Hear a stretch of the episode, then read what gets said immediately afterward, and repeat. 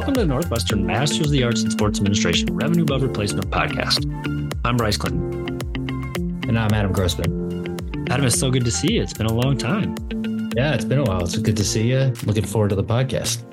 I'm happy to be back for another season, and listeners will know that we've had a few episodes this season already, and Adam has gotten off to a great start. And as we do sometimes, we like to have a conversation with each other to sort of fill in some gaps from these previous episodes and talk about what we have going forward. But Adam, how have things been with you overall? Yeah, it's been good. Kind of working on a bunch of different things, so that's nice. And then a lot of going on in the sports business world. You know, we're going to focus today, and we'll get into more on the NBA and the All Star Game, given that it's local to you, and kind of some of the issues around the league. But yeah, just a lot going on. How about on your end? Same. It's a lot going on. I think you're right from a sports perspective. It was interesting to be in a place where the NBA All Star Game was hosted. Funny enough, it was in Chicago last year. Was it last year? The year before?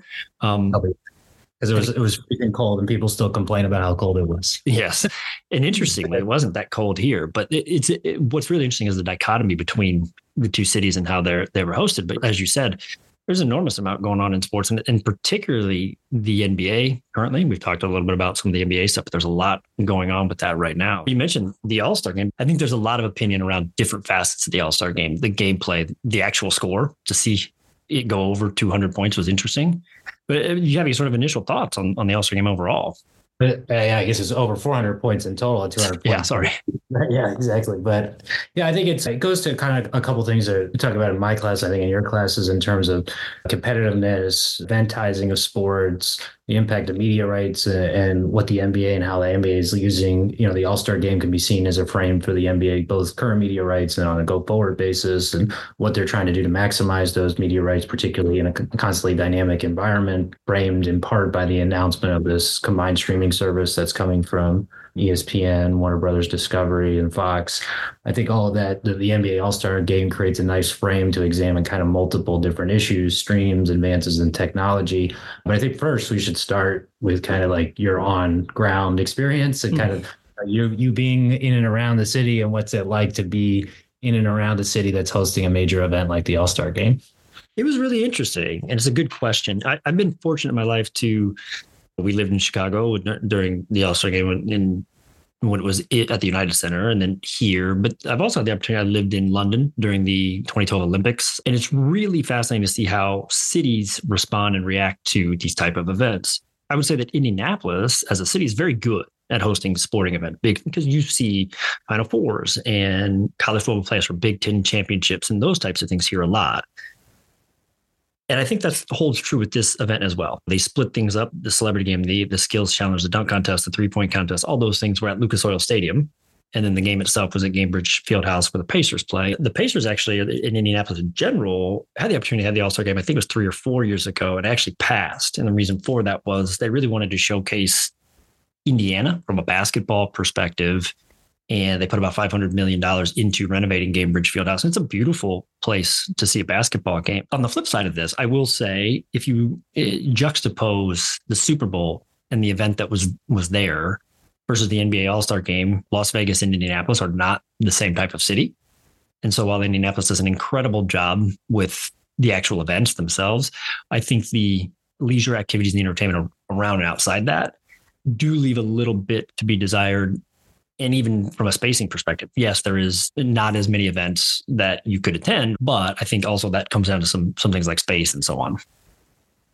Yeah, I think one of the things we talk about, and, it's a good kind of platform to talk about one of the concepts that we cover in the class, which is a sportscape and what how do you define uh, kind of the sporting the idea behind a sportscape is that this, the sports do not just take place on a specific day or in a specific uh, venue that they you can transform at times, you know, area around the venue, even an entire city, like we're describing, into a, an, an, entire sporting experience. So, Indiana, we actually highlight Indianapolis in the context of of, uh, of this concept in the in the book, The Sports Strategist. But I think it's interesting to see it come to life. And you're right to create a dichotomy. That's often something that does happen both the NBA and the NFL around this time have a lot of interesting events. The NBA with the trade deadline and the All Star game and everything that surrounds that. The NFL with the playoffs and particularly the Super Bowl experience, which lasts not just the game itself, but even the multiple weeks leading up to the Super Bowl. So the idea of creating events and creating what we or I've called in the past kind of revenue multipliers and eh, in and around the city is something that to be considered. And that's also a conversation, the impact that sports can have on cities is a conversation that's happening right now, both in terms of the context of new venue construction, expansion franchises, um, and in the context of particularly new venue, either renovation or construction that's happening throughout the country. Chicago being a, a good example of that with the Bears and the White Sox both potentially considering stadiums downtown. Clearly, Las, Las Vegas is, is in the center of that, not just for the Super Bowl, but also in the context of the A's potentially or moving to Las Vegas. And what is the actual economic impact of these events, both regular season, but special events like the Super Bowl and All Star game is also a factor consideration given the expense of putting on these events for the municipalities and the local venues. A question that always comes up to me, and I wonder your thoughts on this is I think there's obviously a lot more excitement around the Super Bowl for different reasons. There's excitement around the NBA also, but I think the stakes have something to do with it. And I think that's hard for the NBA. And we can talk about this, the different permutations of how they've tried to address the game and all the different events they have around it. But with the Super Bowl, it's the highest stakes possible. And where the All Star game, you know, like you said, over 400 points scored, that doesn't really equate to the same level of stakes. Now, do they have to be? No, not necessarily. They're different things. But I do think that does play a factor into the level of excitement, the level of engagement, and those types of things across, you know, not only in person, but people watching, uh, you know, at home. Yeah, I mean, you're right. To again, part of the issue with the dichotomy or making a comparison between the two events is the level of stakes. You know, clearly the NBA was made not clearly, but a context of the NBA All Star Game was that the league, particularly, and uh, Commissioner Adam Silver and Deputy of in charge of uh, basketball operations Joe Dumars had put a priority on making the All Star Game more competitive in order to increase interest around the game in the, in the ways that you were describing. Uh, I think again, it would be impossible for the All Star Game, given it's not a championship contest, to have the same level of you know competitive stakes. And clearly, like the NBA, the NFL, particularly in the United States, is much more popular than the NBA. One only has to look at the television ratings among many yeah. other that show that's the case. So, you know, it's it's hard to make a direct apples to apples comparison other than that they're special events. They're from major, you know, arguably the two marquee events from the major professional sports leagues, one being the marquee event of the biggest league, one being a marquee event of, you know, depending on how you look at it, the second or third biggest league domestically. So it's hard to make apples to apples comparisons, but you know, the NBA and part of the reason we want to talk about the All-Star game is the most important strategic and revenue I don't know issues the wrong word or has the wrong connotation, but strategic consideration is the upcoming media rights deals. And the NBA was trying to show uh, has used the in-season tournament this year and the All-Star game to say here are some new content. Here are some ways that we could, well, with the in-season tournament, new content, but with the All-Star game being more competitive, drive increased interest in the game and the events around the weekend, particularly from a media rights perspective, and the fact that the players, you know, that the All-Star game looked and felt similar to previous years' All-Star games, even with the league and particularly senior leadership really making an effort and a focus to make it more competitive does create, you know, potential again considerations issues strategic uh, challenges about how do you incentivize and do you need to incentivize players to make it more competitive? How would you do that? And does it really make a difference to your point? The ratings were up year over year in the all-star game even though even though right this the game arguably was maybe no more competitive if not slightly less competitive it's interesting. People have cited that as a reason not to necessarily make the game more competitive. At the same time, the ratings have been generally on decline. And last year's All Star game ratings, I believe, were the lowest um, that they've ever been. So this year, going from the lowest to a little bit below, above the lowest, is probably is better than the opposite, but it's still probably not a good thing. But it's you know again the All Star game, you know, it's a convergence for the NBA of a lot of different topics. And I'll, I'll stop there, but there's also a, an interesting technology angle to explore as well in, in terms of the context of the All Star game. There definitely is. And I think you're right about the rights in the sense that the NBA does an excellent job of getting that product out there for consumers to consume in whatever way is easy for them. They've done an amazing job with YouTube or things through social channels with Instagram and House Highlights on Instagram or the NBA official channels on TikTok, which I do think has a, a good effect on the overall media rights deal because yes, fans are watching these in different places. They're not monetizing it, quote unquote. You know, and that's one of the big complaints that often happens is you know, the NFL puts things behind paywalls, right? And or doesn't put as much stuff on YouTube. Where the NBA takes a different approach and has a lot of content out there for fans to see. But I think it does grow that fan base in that way. The interesting part, though, you mentioned the in-season tournament, and there was a lot of grumblings about the in-season tournament to start, Eh, myself included. But I think at the end of it, you could tell it meant something. It felt like it meant something. And I think that, you know, with the courts being different and so on, like it, it did feel like an event. And I think that good on the NBA for trying those things, right? To keep the engagement from fans and especially younger fans. I think that, you know, it is a microwave society in many ways. And I worry less about that for the NBA because of the the duration of the game and the level of engagement. But I think that they are looking to the future and those future fans and how they want to engage them. Yeah, I mean, I think one of the things I part of the reason I started in my company. Now, I agree with you in terms of it definitely felt like there were higher stakes, and just in terms of the kind of the chatter. One of the things you do want to be careful about is saying where things may have higher stakes or being more competitive or resonate with audiences, and then you know the metrics would say otherwise. There's clearly like a dedicated community of NBA you know, uh, commentary, whether it's on television, on podcast, on radio discussions that or, radio, terrestrial and satellite radio that focuses on the NBA. But clearly, there's a divergence in, in scale and popularity, particularly domestically, between the you know NFL and NBA. And you know, the in-season tournament did achieve so you, uh, part of what I like to say is like, do you actually see some kind of metrics or data that does show that? And it does, right? It does show those the ratings were up. Social commentary in general, I believe, was up, uh, both from um, an engagement perspective and an overall impressions perspective. And I think it, you know, again, obviously the idea behind that was with the in-season tournament or one is part of this overall media rights discussion, right? Creating more content, more events makes the media rights more valuable. And the NBA was able to prove that in the face of skepticism about why this you know potentially wouldn't be successful how the NBA obviously the in-season tournament was in large part derived from the you know global and European well global soccer but European soccer specifically and kind of the interseason competitions that exist from a soccer perspective. Those had long-standing traditions. Many have existed at least for decades if not over 100 years now. You know could the NBA replicate that success for games in a way that had never existed before. It does seem like that's the case. You mentioned you want to talk about the courts, mm-hmm. which is a, you know up before we recorded the podcast. I think that's a good thing to look at both the court specifically for the All Star game, and obviously, clearly, there was the NBA made a decision to make the courts look different so that it was clear that the games had a, a different level of importance, which I think. You know, some people had a, a lot of issues with the courts. Other people thought the courts looked really, you know, was really interesting. Certainly created conversation around the courts so I think those things, you know, you can look at those metrics and see an increase in importance. But that's kind of the reason I bring it up is kind of in the context of the All Star game. You know, it's the or one reason to bring it up is you know people are like, well, the All Star game they put all this effort and it wasn't any more competitive and everything. You know, we need to get rid of it, but the ratings are up. And it's like, well, if mm-hmm. ratings are up and you're still seeing conversation, is that really true?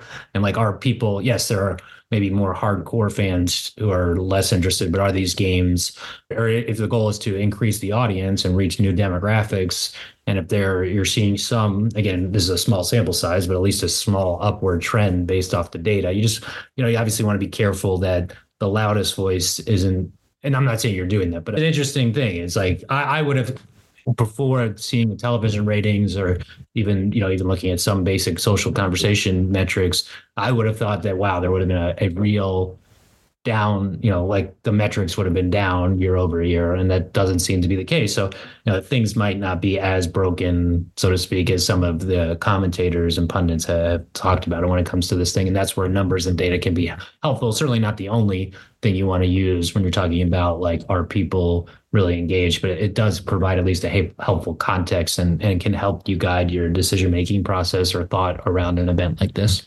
Yeah, and you're right. I think that until I saw those ratings too, and we talked about it, I, I had, had the same feel for especially the game itself. And I think what's interesting about the game itself is, you know, there's a lot of stars that are really marketable and that people relate to very well.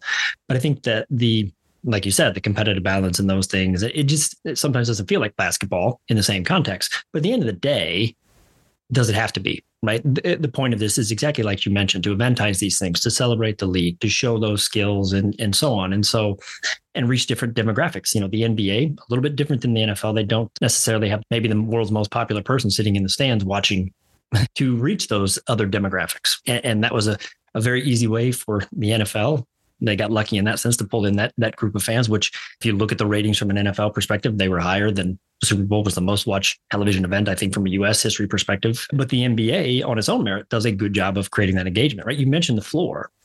I think, and not to get on my old man soapbox here, but I love the three point contest and the dunk contest. Loved them. I think those are a thing that All Star Weekend is about, right? It is eventizing, but also showing, hey, Eh, this is a fun league and there's really interesting things and there's players that have incredible skill in lots of different areas. But we can't get anybody to do it anymore, right? The dunk contest, you can't get stars to do it because of their brand and, and those types of things. There was the interesting thing with Steph Curry and, and Sabrina Ionescu, you know, and, which I thought was really interesting and a valuable thing to add because the women's game is at a really interesting point right now. I think that there's a lot of interest and attention. I think the NBA would do you know, the NBA obviously t- tight partnership with the WNBA in that sense. But it's it's really great to cross promote those things and bring them together in some ways because the women's game can, can, continues to grow and there's really marketable stars there too. So it, it's cool to see those things come together. You, you mentioned the floor. I think the floor was one of the most interesting things of the weekend, and we've seen implementations of this before in some random ways, but not on this you know scale of this level, right? It it was a, a LED for for those listeners that, that didn't see it or or you know hadn't heard about it. It was a full LED floor that was developed by a company called ASB Glass. Um, and what was so cool about it is the ability to dynamically interact with what was going on on the court, right? From a skills challenge perspective, to show players where to go, or to you know show that certain parts were supposed to be excited. All those things. I think it's a really interesting implementation of that technology. The flip side of that is it's bright. It's real bright. and even from a TV perspective, you can see that. I wonder how that impacts the players and if they have any issue with that. But, you know, outside of a regular game for these exhibitions and things like the skills challenge, the celebrity games and whatever, cool way to to show innovative technology and integrate that into the actual play. Yeah, I think there's a, there's a couple things there. I think I'll start with the, the court part first and then come back to the what you were talking about in terms of potentially expanding demographics. When you're talking about the court, uh, Damian Lillard did say at one point that in terms of, I guess, the downside is like he couldn't necessarily say, see the three point line. That's not why he shot from half court, I guess, at the end of the game. But like, you know, he couldn't necessarily see it because it was so bright, it was hard to see.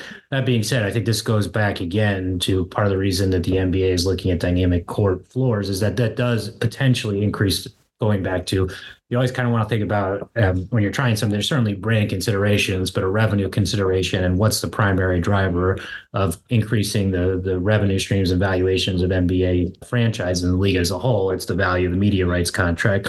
How can you potentially increase the value of media rights contracts if you create inventory that's more easily sellable, particularly for television companies to potentially increase the amount of on-court advertising and, and brand and partnership.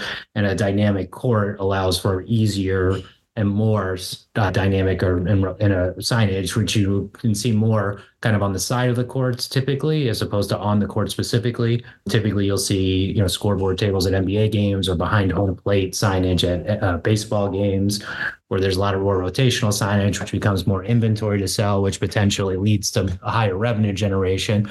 You know, sometimes the the teams themselves have the opportunity to sell. You know, we'll sell that signage, particularly the the court signage but you know, in the context of local media rights deals and and or uh, national media rights deals, um, the ability to increase the amount of signage, particularly on the court, would be extremely valuable because that's on the court signage could potentially be much more likely to be on screen because it's literally on the court, right? And the court is mm-hmm. always on the screen. And right now there's static signage and typically a naming rights partner or a jersey patch partner will be on the floor or a major partner. But if you're able to have a major partner and rotate other content in both for local media rights deals that the teams control and the national media rights deals that the league controls that then distributes that revenue across the teams, that becomes a lot more valuable. So using kind of what you were saying, exactly what you're saying, exhibition events to test that out to see if that's something that people could see or interact with and making the floor almost potentially again you have to do this in context to make sure people don't be like so that fans and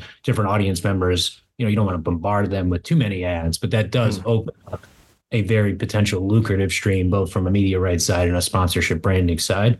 So that's definitely interesting and i wouldn't be surprised, you know it's interesting that that's one thing that the nba can do that maybe you know particularly not the NFL but or wouldn't do or couldn't do but the NFL NHL MLS it's difficult uh, much more difficult to do with grass fields or ice to do with a floor that could be dynamic. So that's so but if we linger on that for a second there's a question here in that of you mentioned European soccer right in the NBA you know in-season tournament having things like Champions League or you know eh, different types of in-season tournaments that happen whether it's English football whether it's you know rest of European football it, you can see these dynamic floors. One thing I love about European football is the pace of play, eh, the less stopping, the, the going away to commercial breaks and so on.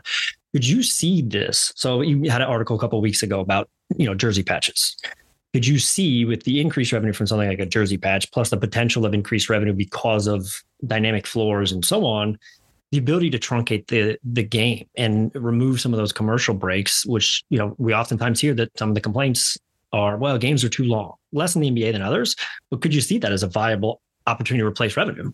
Probably not. I mean, I get it's like an definitely an interesting idea. I think you know there's only two ways that really not two ways there's two primary ways that rights holders the the you know like the warner brothers you know and and such monetize content. It's through subscription revenue and advertising and advertising has become an increasingly lucrative stream not just for Max, but also which is Warner Brother Discovery's streaming service. But obviously, this new combined streaming service, Netflix, Amazon, they've all leaned more more into ads, if anything, than less into ads. So mm-hmm. that's become, you know, for Amazon outside of sports, a multi multi billion in the you know 10 figures a year type well more than that maybe 11 figure a year business just for amazon so i think it's a, it's definitely a good idea i think it's definitely something that the overall or certain audiences particularly fans would want you and I both have uh, young families. I think anything that would shorten a, a, sporting event could potentially be interesting to us, but personally, but again, I think the idea is like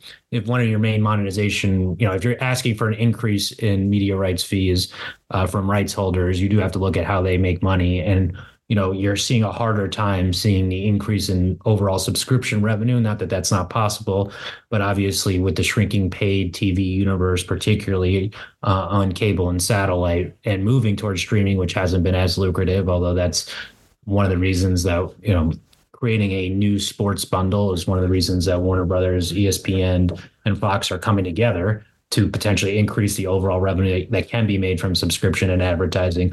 I don't think advertising is necessarily something that would be winnowed. I think it's just more increasing the opportunities to increase the overall revenue. You mentioned in the article I wrote about Jersey Patch. Jersey Patches, you know, primarily are local team revenue. You know, they're obviously the teams that sell the jersey patch. Each team, particularly in the major sports um, leagues, except for the NFL, can sell their own patch. But the, what I was focused on is a QR code makes those patches potentially more valuable because they become more active advertisement. So I do think you're right to to bring up, and probably something I should have brought up since I wrote the original, but the idea that you know if you could add in QR codes to the floor where people could then scan mm-hmm. the their phones and and have a more active advertising experience like they would in a television commercial if they could do that if you know if, um, rights holders could sell that as additional inventory in a way that the pacers did with with their qr code on their jersey patch which makes the which arguably made their patch potentially more valuable because it makes it a you know moves from just here's a not that that's not valuable but here's a logo on a jersey to well i can look at this code i can scan this code and learn more about the company or a team or get become a more engaged fan that typically moves somebody or potentially moves somebody down the customer funnel to make them more an active, engaged consumer. So it's definitely a good thought. I just I think it's if you're looking to increase revenue, decreasing the inventory available is probably not the way it's going to go. But it's I think it's just more that it opens up a lot more inventory to sell. And I think you make an interesting point, one that a lot of people are trying to harness. And I, what I mean by that is you know, especially certain generations of fans are want to be engaged with that content in some way. They're all, you know, most of us have our phone in our hand. in some way, whether at an event or at home. And like you said, if you could put something that would allow a fan to be interactive with the advertisements or the content in general on the court or somewhere that they can scan it. I, I, think it's a really interesting idea to create that engagement, whether it's through an advertising you know medium or not. But you mentioned the streaming service, the sports, and a lot to unpack here. And I, I think the level of excitement I have in this is interesting, but it should be muted in some ways. But we talked about the rights, you know, media rights coming up. How well, first let's talk about what this is and sort of define what it is. But how do you think that overall impacts the landscape of sports consumption for all of us? Well, I think what's interesting is you said define what this is. I'm not sure that the companies have fully defined what this. I don't think so either. at the, the time of this recording, or at least not that I've seen. Not that the, you know, I think there's still a lot to be sorted out. Exactly. I don't even think the right now it's one way to describe this is Spulu, which is like sports Hulu, but like I don't even think mm. there's actually a title for it. There's been some commentary on what the price point would be. I think it's people have speculated it'll be something between 40 and 50 dollars a month which is interesting because you know you can get uh, either hulu on its own that would include sports or non-sports or hulu plus or youtube tv for arguably not that much more than what that combined service which which as of now would not include paramount plus would not include would not include peacock and it's not mm-hmm. entirely clear if it would include at least there's at least from what I've seen mixed reporting on which NFL games would be included or not included. So you know, because like you know, most of the NFL games, it's even if you just look at the CBS part of it, or I shouldn't say most, there's a substantial number on CBS and Peacock or, or Paramount and or CBS, NBC, and potentially their streaming services. So you know, it's not exactly clear how that would all work out. So I think part of it is it's still unclear, but I think it goes to the larger issue you know the the single greatest driver arguably for the sports industry was the cable bundle and the idea that non-sports fans at least in part or not you know arguably more than in part subsidized sports media rights going up and subsidized the sports industry because there were a lot of people you know who would never or very infrequently watch sports who are still paying for either the ESPNs or um, regional sports networks or the Warner Brothers or TNTs of the world. And as you know, the service has moved away, or as um, I should say, consumers have moved more towards either OTT or over the top or direct to consumer offerings, and have moved away from that. There, there's trying to figure out exactly how that bundle or rebundle would work has been something it's been a very difficult challenge for those companies particularly you know most of those companies like i've talked about whether it's through espn plus or max or through paramount plus or through um, even fox through tubi it, you know most at, at first have tried to do it on a standalone basis in a, in a in a way to compete not solely but in part compete with netflix and amazon who are much and Apple's who are much bigger companies than those companies on a revenue and what's called market cap, which is one way to look at the value, overall value of those companies. So now they're trying to figure out if they can create some form of the unit economics that existed with the cable bundle and the streaming, you know, in some form of streaming, which is part of the reason the sports universe is coming together. Uh, and, the, and the last part is that as of now, though that's changed a little bit recently, you know, other than Netflix, and I think Max or Warner Brothers Discovery in the last quarter, or, or I can't remember it was last quarter or last physical year. You know, the streaming services have been nine figure, if not higher, loss on mm-hmm. a quarterly basis for these companies. Which the cable and you know before the streaming universe came online, that was those were often the biggest source or one big source of re- profitable revenue growth. ESPN being a big example for Disney, where ESPN at times contributed you know a substantial portion of its own to the entire Disney profitability for the for the whole company. And I think it was something like twenty percent. Mm-hmm. Off the top of my head, it's at least twenty percent of the profitability of the whole company just came from ESPN, which um, is not the same today, right? That dichotomy has no. flipped in many ways. Yes, it's still profitable. Like ESPN is still profitable. It's certainly not at the that level of profitability for the company. So yeah, I think that's it's again. I think this universe is still being defined, and it's an interesting universe to explore. And other people, including Ben Thompson, have explored articles, columns, podcasts, among others. I should say, just call out Ben Thompson. But there's there's a lot of content because I think it's still a lot of it's still unknown how it will all shake out. Yeah, Ben Thompson's stratechery. He has a great, you know, he does a great job of breaking some of these things down. you know Derek Thompson from the Atlantic, who does stuff for the Ringer Podcast Network, and and Bill Simmons. They had a good conversation about this as well, and I think that for me, I, I think the one part is consumers have been wanting, craving something like this for a long time, right? Streaming service for sports. The interesting thing, as you mentioned, with the news that we have currently, is it's almost to be careful what you wish for. The reason I say that is, like you said, we don't know the cost. We don't know what's going to be included. You know, our consumers going to really want to pay another forty to fifty dollars a month if they're not going to get everything they need from quote unquote need from that space, right?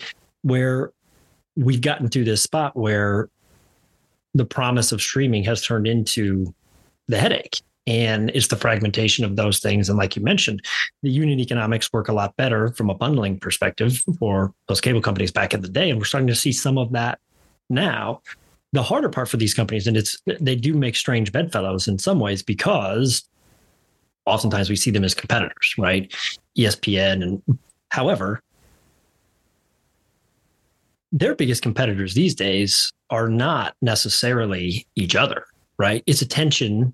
It, it's sort of those entertainment units, quote unquote, that are being taken by TikTok or Instagram or Fortnite or Roblox or whatever it is that other people are doing for those entertainment units, right? And so getting in front of those people and giving the easiest way to do it is really important. And this seems like a step in the right direction. However, when you look at it holistically, it may just end up being another spot that could, okay, do consumers have to get this? And so it, there is a lot to shake out still for sure.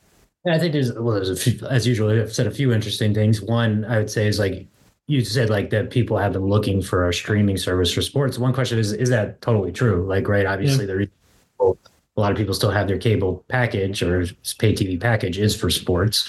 And still, you know, obviously the NFL prioritizes broadcast. And Roger Goodell specifically said he wouldn't move, you know, the majority or or large portions of NFL games to streaming while he was commissioner, specifically because the NFL prioritizes reach and broadcast networks because by definition they're broadcast and you can get them over the air and they make you know money in part by the retransmission fees that they charge to pay TV providers in addition to being available over the air. You know, it's like that's one of the questions is like do people actually want to consume sports on tradition more traditional technology or do they want to you know consume it on streaming technology? And it's also a dichotomy of who is the sports fan how old are they what are their content consumption habits.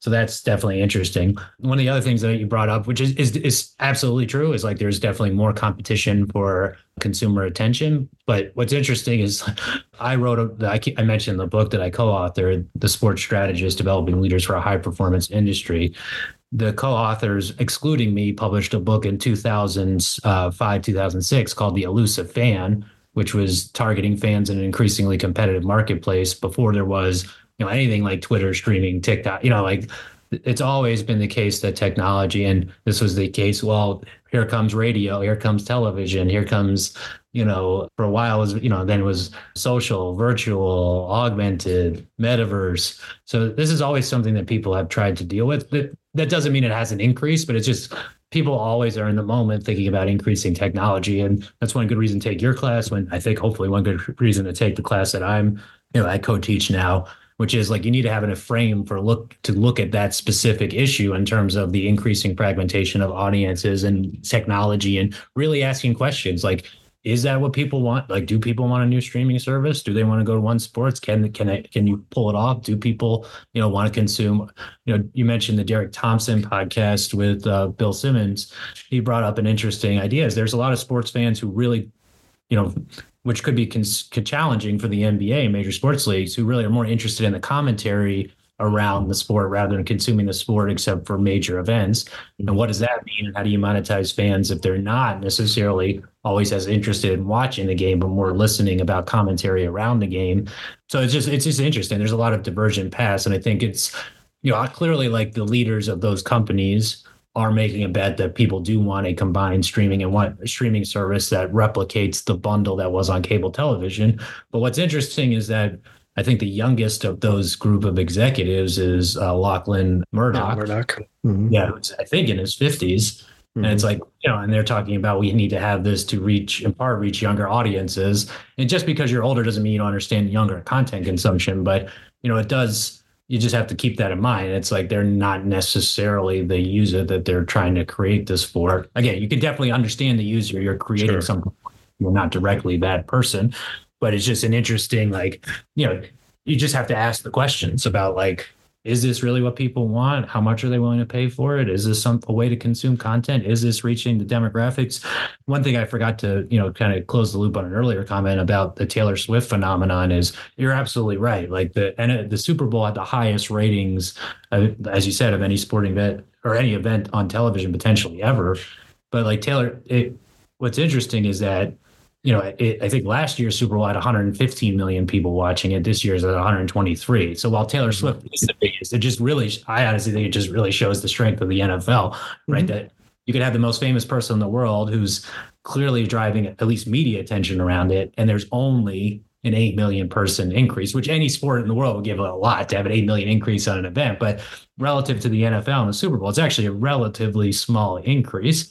And one of the things you brought up about the WNBA and NBA, what's interesting is the NBA, I think, does actually attract a lot of female fans. Maybe mm-hmm. there is overlap in Taylor Swift's audience, but the WNBA, the primary audience of the WNBA, at least according to the internal numbers from a few years ago and, and numbers um, uh, I looked at uh, previously, was males, right? Males were the mm-hmm. biggest fans of the WNBA. So actually, there could be an overlap between the WNBA and NBA audience in ways that people don't expect. So I think it's just you kind of that's part of the reason again to look at the numbers and kind of think of this more holistically. And you brought up some, you know, again, bringing up really good points and really good things to consider. And I think that's you know exactly what sports decision makers and industry leaders are thinking about and considering right now. And I don't think there are easy answers or simple answers to pursue. And the NBA All Star Game just shows that, right?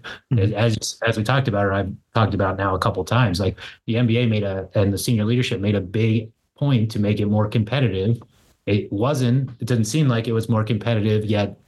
You know, engagement on up. So it's it's just an interest. You know, I don't think there are clear answers even for the people who are you know thought leaders, industry leaders, and and people who are running these sports.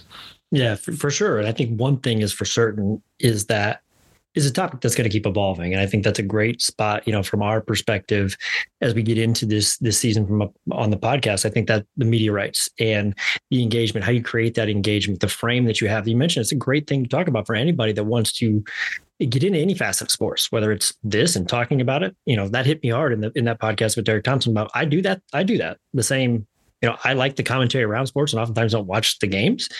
But I think anybody that wants to get into this or an executive or, you know, even at the college level and the understanding, you have to have that frame of, you know, the knowledge around how and why people are engaging. Sometimes we we change things just to change them, and that might not be right. And I think having the frame and understanding it is is really important. And there'll be plenty more of this type of content this year. And I think we'll really dig into to things like this around the fan engagement. But you know, Adam, is there uh, what else are you looking forward to? You know, from from this season? Yeah, I think we've uh, some of the episodes that we previously touched on, or you mentioned, have brought up some interesting ideas. Uh, I'm actually speaking when after this episode comes out on a panel on sports betting and sports betting operators and what does the evolution of sports betting look like. Hopefully, we'll get into that with some of our guests. I thought you know, the conversation with Eric Winston last week, who was mm-hmm. president of the NFLPA, now the president of the Winners Alliance, but the idea of what do group licensing rights look like, particularly for sports that haven't traditionally had, you know, that's coming, that could be coming even more swiftly with some of the rulings recently from the National Labor Relations Board and college athletes, but you know, sports that have traditionally had either athletes that were not unionized or not typically had collective bargaining in some form or group licensing rights. That's an evolution, a substantial evolution in the change of sports. Hopefully, we can, you know, we'll talk to some more folks on that front. Uh, I know you have a bunch of guests that you're excited about across a variety of sports that are talking about a lot of the issues that we talked about now. So I'd be interested to hear more about what you think from the guests you have coming up. Yeah, I think you're right. You know, we have some interesting guests coming up that will parlay some of these things that we talked about here around, you know, things like the media rights, the different ways of engaging. There's some around too, you know, that we have coming up from NFL teams, from that to talk about, you know, again, some of the phenomenon that's going on from the attention in the NFL and, and those types of things. I do think we will. And I know that a lot of, of students or, or listeners of the podcast previously have Eh, gone back and asked, hey, our thoughts around NIL and and the collectives and how those are, and we'll certainly hit on those because they do impact the sports landscape overall and are continually changing. So there's an enormous amount of, of stuff that we'll talk about this year, and I'm excited to to get into those for sure. So, you know, I appreciate it's really good to see you, Adam. And I'm excited for, you know, the season that we have upcoming. Yeah, always good to see you. Yeah, I, am excited as well. And there's a lot to get into. And one thing I, I did, wanted to mention just before we jumped off is, you know, there's a lot on the technology side. We hit a bunch of that today, but I think there's some content that I'll be creating, but also content hopefully getting to guests, particularly technology, generative AI, the evolution of generative AI, how that can impact sports. That was a big topic of conversation at the NBA All Star Game. Mm-hmm. We can talk about in future podcasts, but you know that topic is certainly only increasing in interest in inside and outside of the sports industry. And that's a topic we'll try to cover on the podcast as well. Absolutely. Well, thank you for the time, Adam. It's good to see you. And for all, all the listeners, we appreciate the time and, and coming back with us this season. We look forward to bringing out more content throughout the year. So thank you, and, and we'll talk soon. Thanks, Brice.